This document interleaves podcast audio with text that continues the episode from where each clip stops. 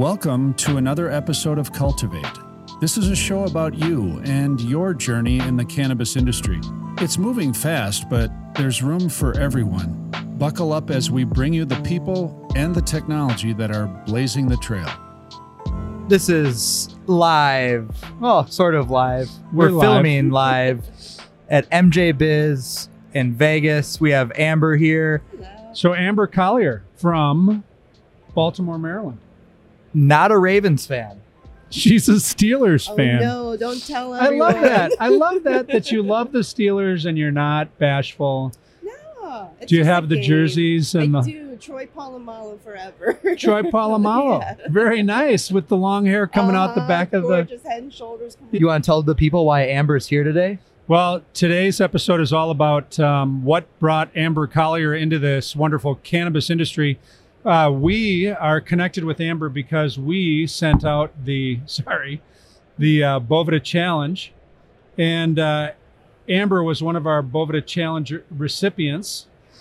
Um, the challenge consists of a couple of CVaults and some other accessories that give uh, cannabis consumer an opportunity to test for themselves what the difference is of using Boveda or not using Boveda.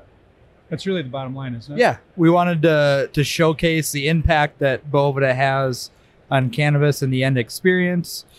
And Amber uh, participated and and, And then won. there was a contest. Out of all the, we had a lot of people participate, yeah, I think over a thousand. and then we chose one, Wow. Yeah, and it's you. And it's me. and Yeah. it's you. It's insane. Like, Isn't it fun? It, it's it's unbelievable. You're a winner. I am. Yeah. We're all winners in this community, aren't we? Have you That's been so to great. Vegas before? Very first time. Never Okay. been to the West Coast. Just playing at my feet this morning. Awesome. Oh, this is so good.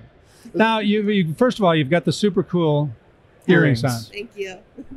They're awesome. And we're going to have to get some close ups of those to put on our promotional material. Those are awesome. So tell us about what you do and why this was important to you in the first place. You're a, a, a bud tender. Yes. Mhm. Okay. Tell us about that. This is so interesting to us because I think, and we've talked about this a bunch, that the bud tenders are really our primary relationship in the cannabis yeah. industry. Mhm. They're our voice Definitely. on the front Um, lines. At the dispensary, I definitely feel like someone's friend, someone's, you know, mother, someone's guidance, therapist. Like, you know, we really are the caring hand physically that the patients need That's out awesome. in the community. Are some people nervous when they come into a dispensary? Oh, dispensary? definitely. And I'm one of them. Yeah. I mean, I still get nervous going to other dispensaries outside the one I work at, you know, being behind the counter in a different angle. Like, yeah, I still It's get intimidating. nerves. how It do you is. calm them? What do you What do you do? To, do you tell them about your first experience, or how do you? I What- just remember that I'm talking to human beings. You know, I'm doing the same thing I do at work, the same thing I do out in public at these events, just talking to someone and connecting on a on a you know personal level with cannabis. yeah, that's great. What's the most common question that you receive from from people coming into the dispensary? what they need to treat their pain, to treat their mental illnesses, to feel homeostasis that they've never felt before.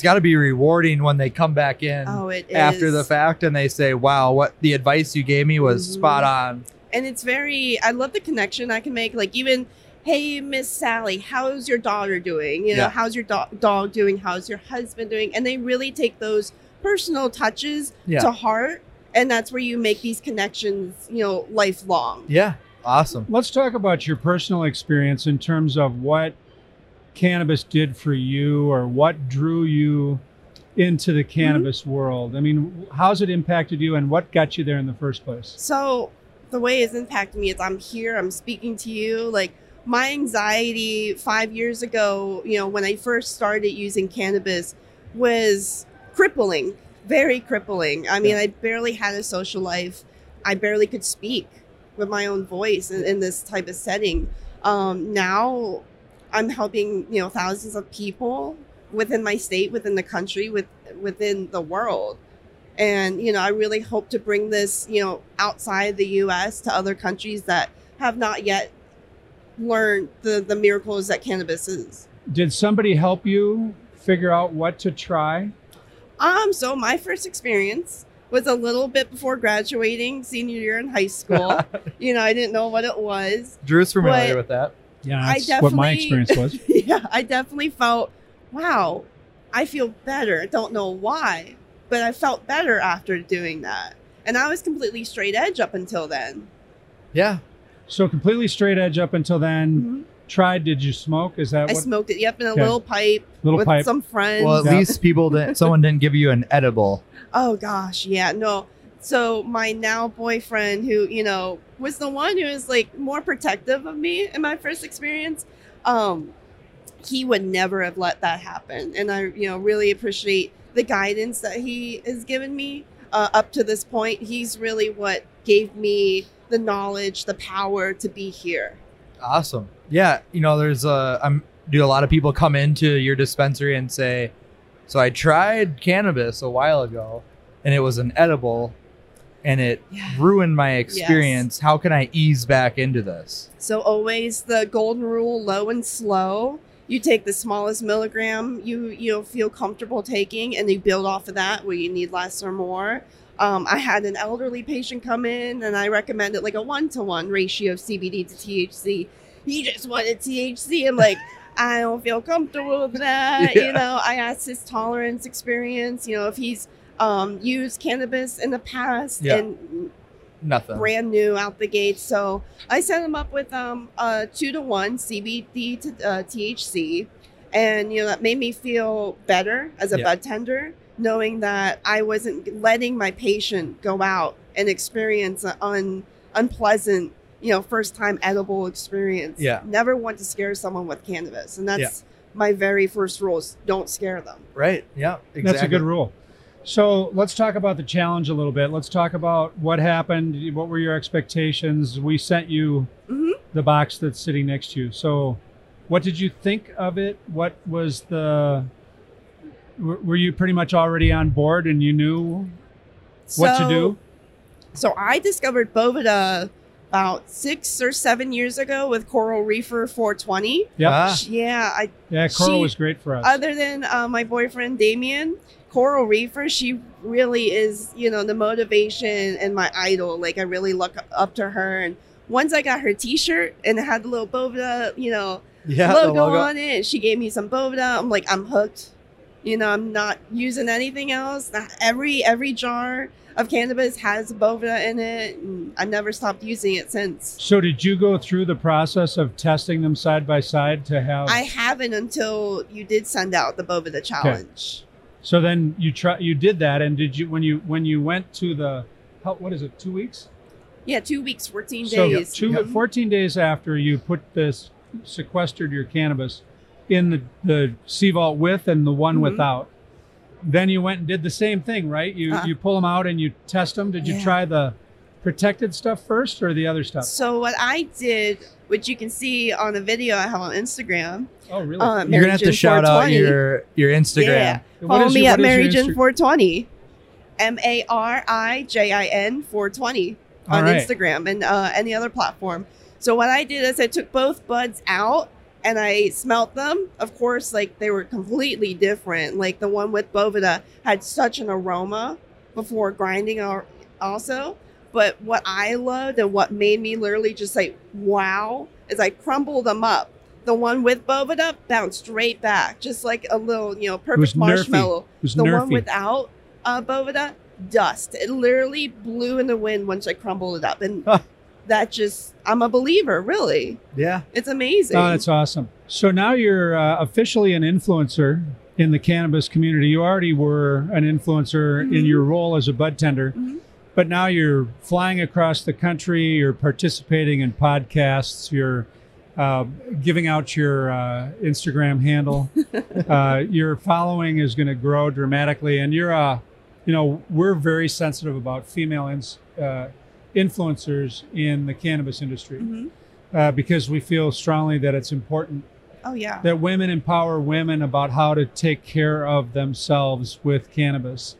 So, if you can talk a little bit about just what your experience has been this past year, what your dreams or your goals might be for Mhm. the future as a female influencer in the cannabis industry? I think that'd be cool for people to hear. So yeah, I really want to give other women of color the the vision, the voice, and for them to see their power that they can use in this cannabis co- community and industry to, to better it for themselves, for other women, and and for other people, you know, in the future.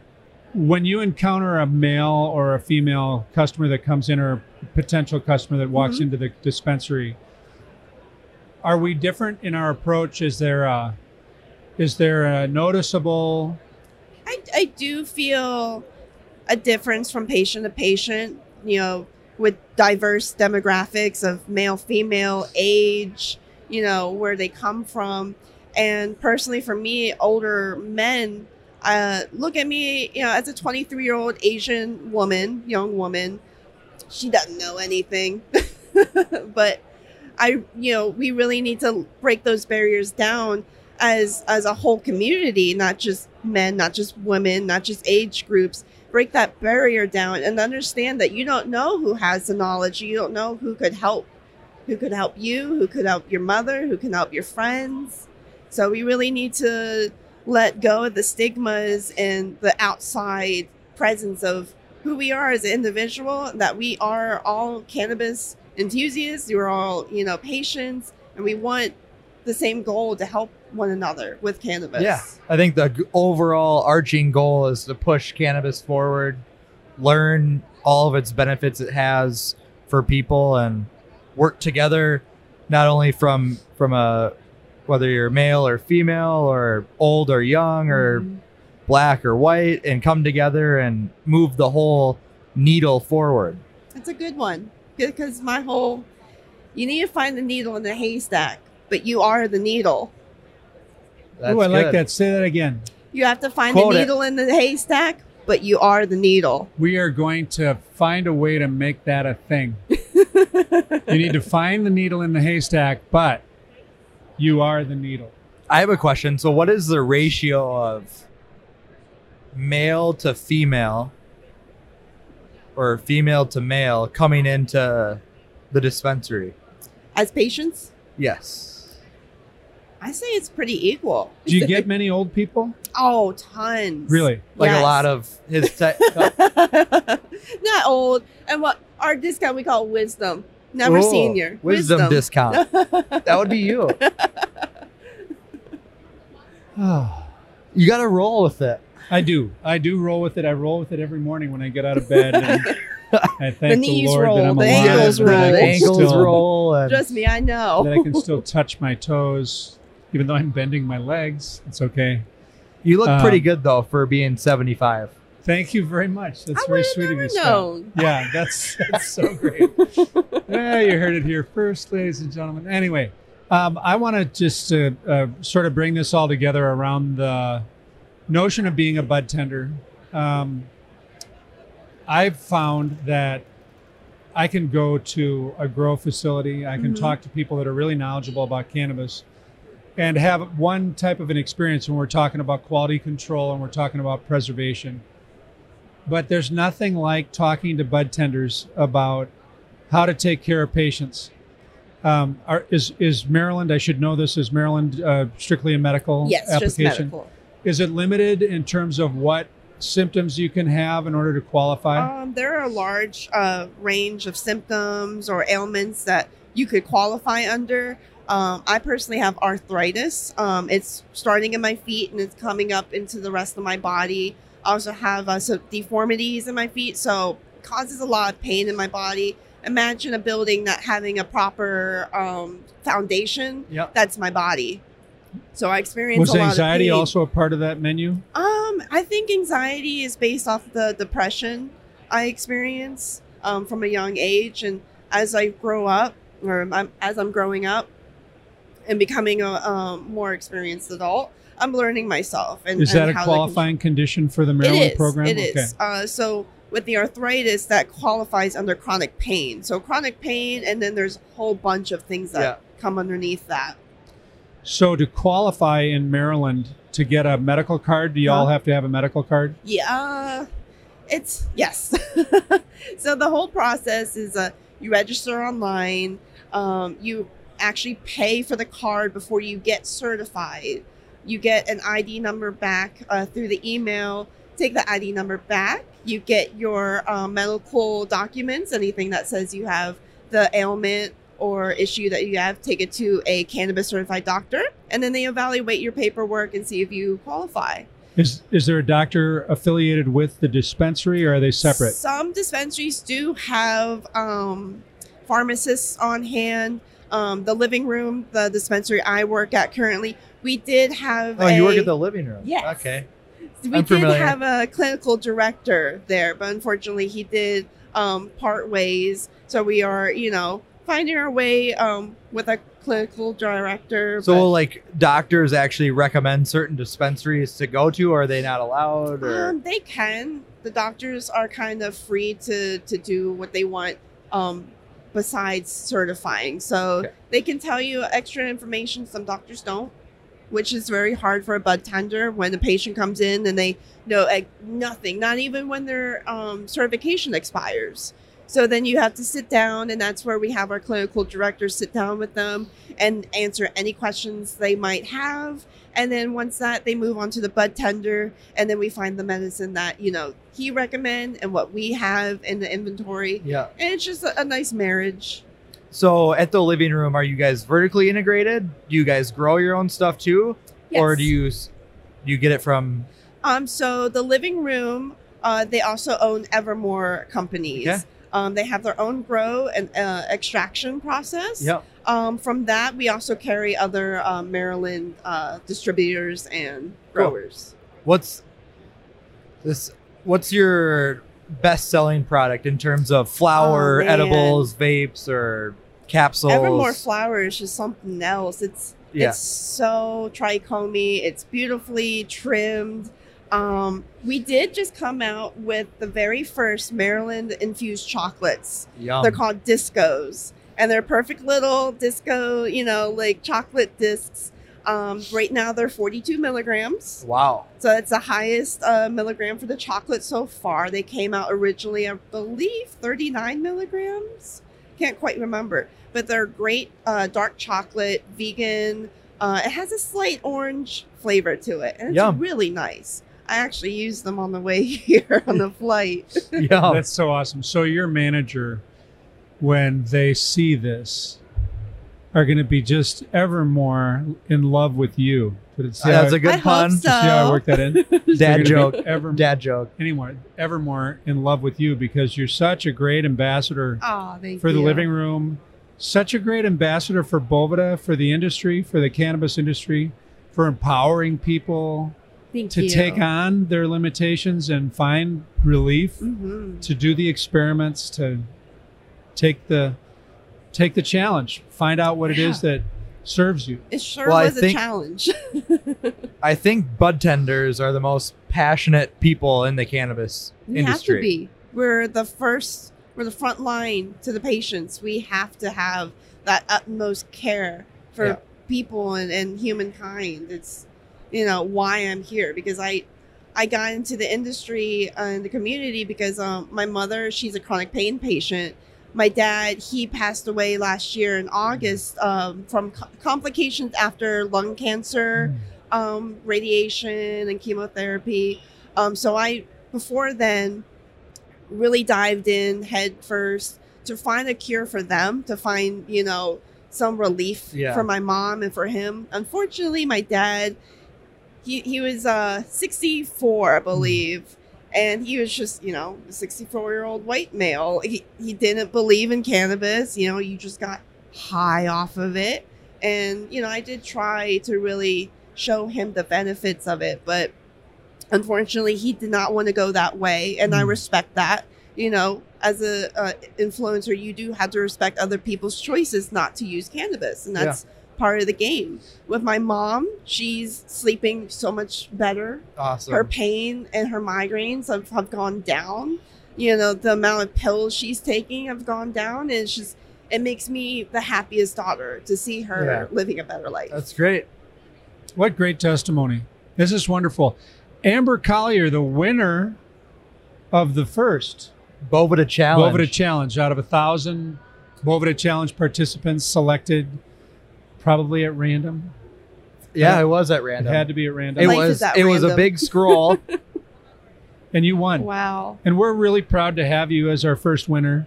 Thank you. Really grateful to have you on our podcast. Do you want to give your Instagram and hand Yeah, social sure. handles a shout out? So you can follow me on Instagram at MaryJin420. That's M A R I J I N 420.